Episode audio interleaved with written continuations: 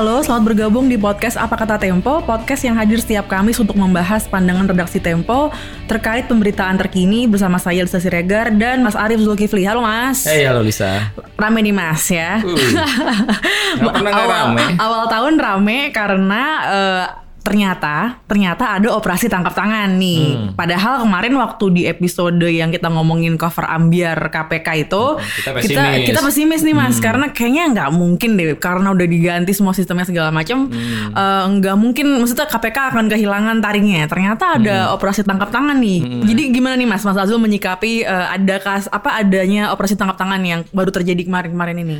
Eh, orang kan nggak banyak tahu ya bahwa yang namanya operasi tangkap tangan itu bukan peristiwa sekali jadi. Ya. Itu panjang banget itu prosesnya gitu sampai kepada seorang penyidik memutuskan untuk bergerak karena ada risiko di situ. Kalau misalnya eh, transaksinya tidak terjadi, Ya. kalau misalnya kecurigaan bahwa akan ada eh, suap itu ternyata tidak terbukti, Ya. itu bisa malu-maluin gitu. Jadi dia harus siapin udah lama dan itu ada penyadapan dan sebagainya Ya. sebelum itu. Nah, prosesnya itu dilakukan dengan KPK yang lama oleh KPK yang lama dengan aturan yang lama. Aturan yang lama itu yang apa?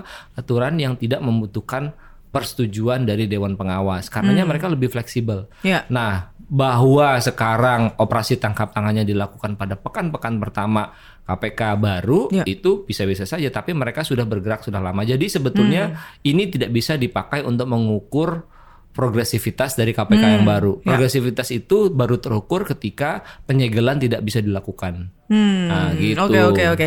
Ini kalau di majalah Tempo bisa langsung dilihat nih laporan utamanya ya. Sebenarnya duduk perkaranya udah dimulai dari awal Juli 2019, Mas Azul. Dan itu eh, bergulir terus ya. Ada itu ada poin-poin dari Agustus, September sampai akhirnya eh, suratnya itu yang dikeluarkan sebelum Firly Bahuri dilantik jadi eh, ketua KPK. Jadi emang eh, prosesnya sudah berbulan-bulan dan yang kemarin itu adalah buah dari hasil penyidikan itu Betul. gitu ya. Tapi kalau misalnya kita ngelihat nih Mas di awal tahun baru ini ada dua eh, OTT ya dalam dua kasus yang berbeda itu. Ini sebenarnya tandanya apa nih Mas? Tetap bukan tetap bukan ini apa angin segar buat KPK gitu? Saya ngebacanya ini sebagai upaya terakhir dari para penyidik yang saya tahu persis mereka kecewa dengan revisi undang-undang KPK melakukan hal yang masih bisa mereka lakukan pada menit-menit terakhir pada hari-hari terakhir di mana eh, apa undang-undang lama itu masih bisa diberlakukan gitu. Ya. Jadi eh, mereka mau mengatakan bahwa ini adalah upaya yang bisa kami lakukan dan itu bagus menurut saya. Ya. hmm. Oke, ini kita akan langsung bahas aja opini Tempo kali ini tuh bisa dibaca di majalah Tempo edisi 13 sampai 19 Januari 2020. Judulnya Bersekongkol Menyelamatkan Hasto. Eh, ini majalah Tempo adalah satu dari sedikit media yang cukup detil untuk membahas eh, masalah kasus eh, OTT yang akhirnya bisa menangkap komisioner KPU eh, Pak Wahyu ya. Eh, ini eh, kalau misalnya kita kilas balik dulu sebenarnya kejadiannya kayak gimana si Wahyu Setiawan itu ditangkap 8 Januari lalu bersama sejumlah orang dan diduga menerima uang senilai 900 juta rupiah. Eh, ini untuk eh, meloloskan caleg PDIP daerah Sumatera Selatan 1 yang gagal terpilih namanya Harun Masiku.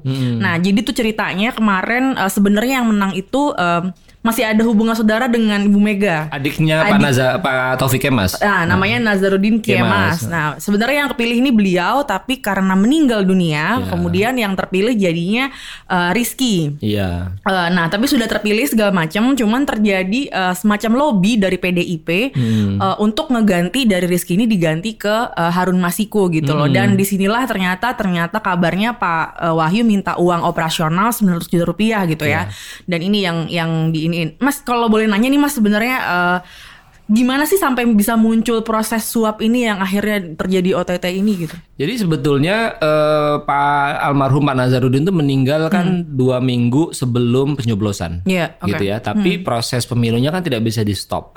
Kar- Kertas suara dan ini sudah dicetak Iya. sehingga eh, orang tetap memilih, tidak tidak bisa disosialisasikan bahwa Iya. dia sudah nggak ada Nggak gitu. tahu juga Nggak ya, tahu juga gitu. Jadi akhirnya dapatlah suara tertinggi Iya. adalah Pak Nazarudin, ya Kimas. Lalu eh, ketika kemudian penghitungan suara dan sebagainya, KPU merujuk kepada undang-undang KPU, Ya. undang-undang pemilu yang mengatakan bahwa kalau ada meninggal atau alasan-alasan lain, dia suaranya itu diberikan kepada yang runner up-nya Ya. gitu. Nah, kemudian si eh, Partai Demokrasi Indonesia Perjuangan mempersoalkan itu ke Mahkamah Agung. Mahkamah Agung, nah di sini muncul dispute, Ya. memberikan eh, keputusan yang berbeda.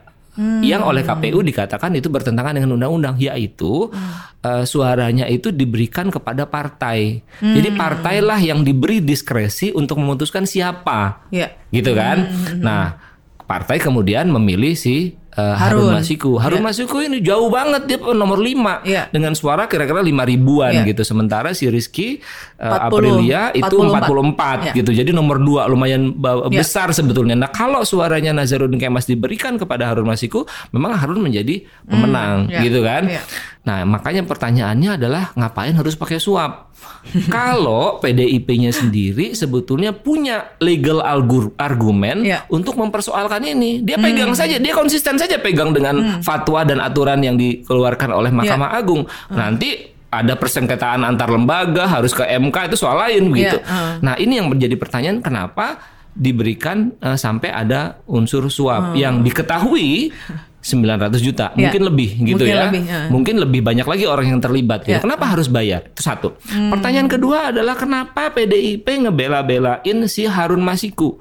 Gitu. Ya. Padahal sebetulnya si Rizky juga kadernya PDIP. Ya, Nah, kita udah wawancara ke mana-mana tuh. Kata orang PDIP adalah Harun, termasuk Pak Hasto, Pak Ya. Sekjen mengatakan bahwa Harun ini orang baik, Ya. orang bersih. Tidak ada bukti bahwa Rizky tidak baik. Kita pakai logika itu aja gitu. Ya, Jadi Rizky juga orang baik. Ya. Oh, ada yang mengatakan bahwa Rizky ini bukan kader sesungguhnya. Apakah Harun kader inti? Harun adalah mantan atau bekas dari kadernya Demokrat yang pindah pindah pindah partai. Artinya apa? Artinya dua-duanya sebetulnya nggak cukup kuat argumentasinya begitu. Nah, di sinilah menurut saya penyidikan ini menjadi penting untuk menentukan menjawab pertanyaan kenapa itu terjadi. Iya, iya, nah, iya. makanya ini nggak boleh berhenti Iya, iya, eh, iya. penyelidikan ini. Hmm. Mas tapi kalau aku mau tarik balik bentar tadi masalah dispute uh, dua keputusan yang berbeda itu sebenarnya lebih powerful yang mana sih Mas? Sebelum dibawa ke MK gitu atau mereka sama-sama powerful gitu?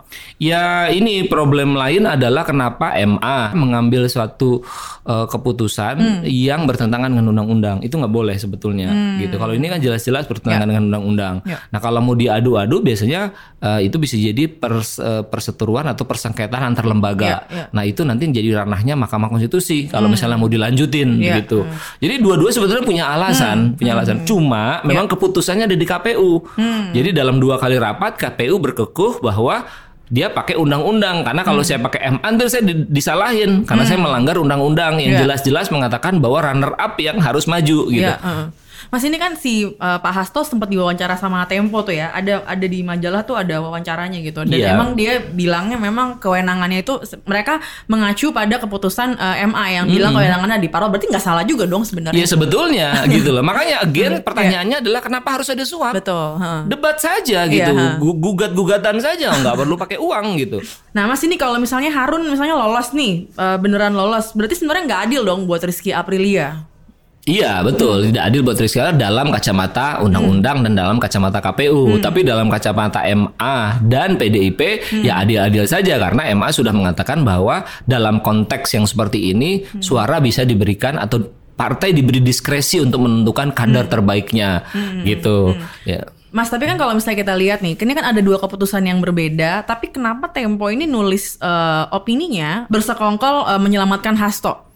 Sekongkol apa nih Mas sebenarnya? Jadi kan eh, KPK sebenarnya pada hari itu itu sudah mengarah kepada penangkapan eh, dari eh, terhadap eh, sekjen PDIP Iya. itu ya informasi yang saya dengar gitu. Nah kemudian pada hari itu nggak ditemukan malah dite- diketahui bahwa eh, para penyidik KPK yang melakukan penyelidikan di PT IKA Perguruan Tinggi Ilmu Kepolisian di Jakarta Selatan yang menduga Pak Hasto ada di sana malah ditangkap Ditangkap. begitulah ya Hmm. ditangkap lalu Jadi kemudian ketika ini kalau di Tempo ada nih Mas laporan utamanya eh, menarik banget ya kayak drama kayak drama-drama CSI apa gimana gitu kan karena ketika mereka sampai ke perguruan apa ke PT IKA terus tiba-tiba didatengin polisi Iya. ditangkap dan eh, ada tes urin segala ya kalau nggak tes urin ya. karena Heeh. tuduhan ada apa namanya narkoba dan Iya. sebagainya. Dan harus dicatat bahwa PTK itu ruang publik loh. Orang bisa lalu lalang ke situ, orang bisa masuk, eh, taksi online bisa masuk Iya, gitu. Jadi kenapa uh, seorang penyidik KPK itu harus diperlakukan seperti itu. Nah inilah hmm. kemudian muncul dugaan bahwa dia dilindungi hmm. gitu. Apalagi para penyidik KPK melihat hmm. seorang uh, apa namanya teman mereka yeah. bekas KPK yang juga polisi hmm. yang ada di situ gitu. Yeah. Nah ini juga memperkuat uh, apa namanya dugaan hmm. bahwa ada persekongkolan untuk melindungi uh, Pak Hasto hmm. gitu. Nah terus habis itu mau berusaha menyegel kantornya nggak bisa juga karena Tidak dihalangi oleh uh, petugas dari PDIP betul, dari partai. Betul. Gitu nah ya. di sini menurut saya ya. uh, kita mesti kritik juga ya. uh, apa namanya KPK ya. karena uh, PDIP mengatakan lewat keterangan dari salah satu uh, ketuanya hmm. Pak Saiful Jarot ya. mengatakan bahwa uh, KPK itu nggak pegang surat-surat hmm. yang cukup ya. untuk melakukan penyegelan atas ruangannya Pak Hasto hmm. gitu kan. Bener nggak Mas temuan Tempo? Nah, KPK ketika kita tanya mengatakan bahwa lu semua sudah ada. Hmm. Buktinya KPU juga kita kita uh, apa namanya kita kita geledah, kita ya. periksa nggak ada masalah gitu. Hmm. Loh, kalau begitu kan pertanyaannya adalah kenapa kalian mundur? Kalau kalian yakin bahwa kalian punya surat-surat, jangan mundur, maju terus, segel aja yeah. gitu, hmm. ya kan? Nah yeah. ini faktanya adalah uh, KPK mundur dengan alasan bahwa ada TKP lain begitu. Ini kan aneh sebetulnya. Hmm gitu. Jadi, jadi janggal jadi juga ya, ya janggal yang kecurigaannya adalah sebetulnya uh, uh, takut ya. hmm. ya KPK-nya juga terteror juga sama yeah. kondisi itu. Jadi gitu. petugas KPK-nya mungkin apakah mereka nggak dapat lindungan gitu Mas dari karena mereka mundur itu atau atau ada strategi lain gimana? Ya jangan bandingkan KPK yang sekarang dengan yang dulu hmm. gitu kan. Yang sekarang ini lebih birokratis, yeah. lebih banyak urusannya dan secara politik merasa lemah gitu yeah. ya hmm. dengan adanya pelemahan lewat revisi undang-undang. Saya kira ada suasana psikologis para hmm. penyidik juga gitu. Yeah. Kalau dulu uh, dalam kasus iktp atau dalam yeah. kasus simulator SIM dihalangin gitu diterabas. Hmm. gitu karena mereka yakin bahwa yeah, mereka yeah, benar yeah, yeah. gitu. Kalau sekarang di kalau sekarang polisi dihalang-halangi untuk nyegel yeah. ini belum belum geledah loh yeah. baru pasang KPK lain yeah. aja itu nggak berani gitu. Jadi hmm. memang ada sebuah situasi yang yang cocok sama yeah. cover yang dulu ambiar itu ya memang ambiar gitu. Memang ambiar ya. Nah ini mas kalau kita mau ngelihat uh, fungsi dewan pengawas nih mas, gimana nih mas setelah ada dewan pengawas? Ini kan kalau diwawancara dengan uh, Ibu Lili Pintauli Siregar, ya memang uh, ketika ruangan nggak disegel, barang-barang kan mungkin bisa berpotensi hilang, tapi dia sebenarnya masih menunggu surat perintah dari dewan pengawas gitu. Iya, ya. makanya ke ya ini kan terbukti kan apa yang kita diskusikan beberapa iya, pekan betul. lalu hmm. bahwa dewan pengawas itu akan menjadi dewan yang menunggu permintaan dari komisioner ya. gitu. Hmm. Jadi dia nggak bisa ngapa-ngapain, dia tidak punya wewenang eksekusi hmm. gitu. Jadi kalau si komisionernya minta baru mereka pertimbangkan kasih izin atau tidak kasih izin. Makanya itu bisa lama. Kalau komisionernya bilang ya ntar aja deh mintanya gitu ya, ya minggu depan hmm. diproses dua hari lalu kemudian baru keluar nah apa yang terjadi dengan ruangan yang dicurigai sebagai crime scene itu atau ya. tempat kejadian perkara itu hmm. semua bisa diberesin. Hmm. Jangan lupa loh bahwa pada periode KPK yang lama itu bukan berarti penyegelan dan penggeledahan itu bisa dilakukan sewenang-wenang. Harus ada hmm. izin. Izin dari siapa? Dari ya. pengadilan setempat, pengadilan negeri setempat.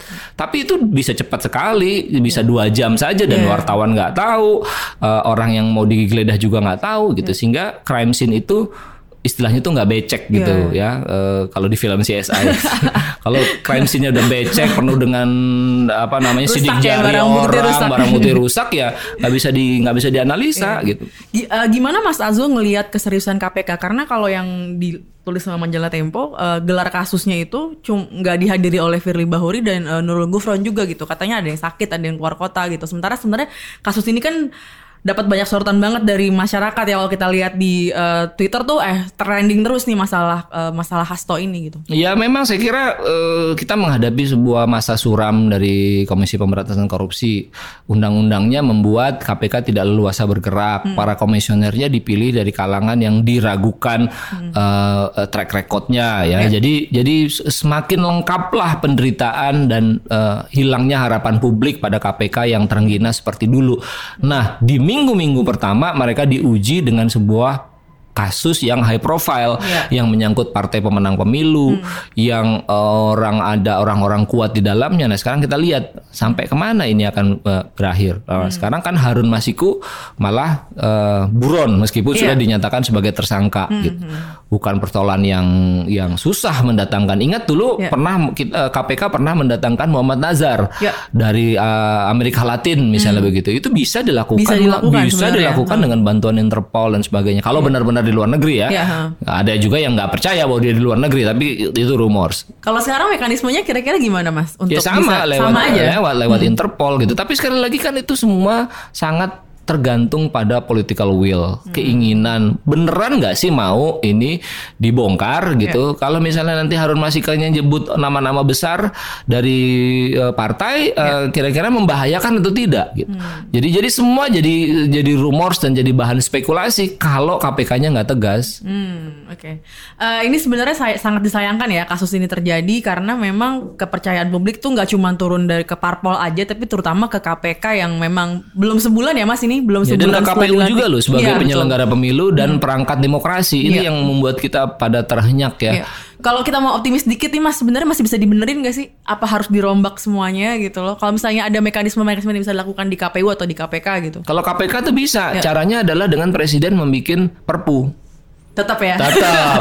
jadi itu masih di jadi diubah gitu ya, atau ya? digugat ya, ya digugat hmm. lewat sebuah ya. pengadilan hmm. di Mahkamah Konstitusi dan itu harus uh, apa namanya berjalan dengan fair yeah. gitu. Kalau itu mungkin saya rasa ngelihat proses pembuatan revisi undang-undangnya yang begitu banyak cacat mestinya bisa dikembalikan kepada undang-undang yang lama hmm. gitu. Nah kalau KPU gimana nih mas? Ini terakhir nih mungkin karena kita kan mau pilkada nih sebenarnya tahun ini. Uh, terus uh, ter ternyata citranya KPU tercoreng karena komisioner ada yang ketangkep gitu. Ya menurut saya yang paling penting adalah bagaimana komisioner KPU yang tersisa itu bisa mengkonten persoalan. Mudah-mudahan cuman berhenti sampai Pak uh, yang bersangkutan Pak Wahyu saja yang bersangkutan saja dan tidak merembet ke yang lain-lain hmm. gitu.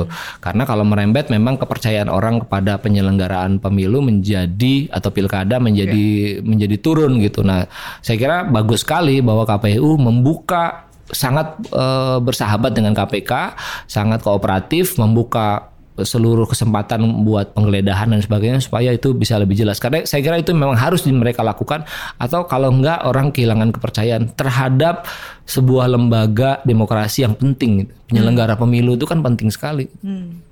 Oke, itu dia tadi pembahasan kita soal KPK dan uh, Pak Hasto yang kemarin ramai banget Uh, jangan lupa beli majalah Tempo, dibaca itu jangan cuma opininya doang, tapi laporan utamanya juga menarik banget. Uh, bacanya seru banget nih mas, kayak baca novel. Kayak baca uh, novel ya. Terutama terus uh, endingnya tuh ada wawancara dengan Pak Hasto Kristianto sendiri yang katanya diare waktu itu. Iya dan sembuh dengan obat uh, cap kupu-kupu gitu. Jadi hidup kupu-kupu. itu apa sih cap kupu-kupu? Nggak pernah denger deh itu. Itu, itu obat jadul banget. Masa itu. sih? Iya jadul. Oh iya katanya sakit diare terus sembuh karena cap kupu-kupu. Boleh lah kalau ada yang diare-diare nih karena musim banjir banjir gitu ya. Ini jadi promosi promosi obat diare.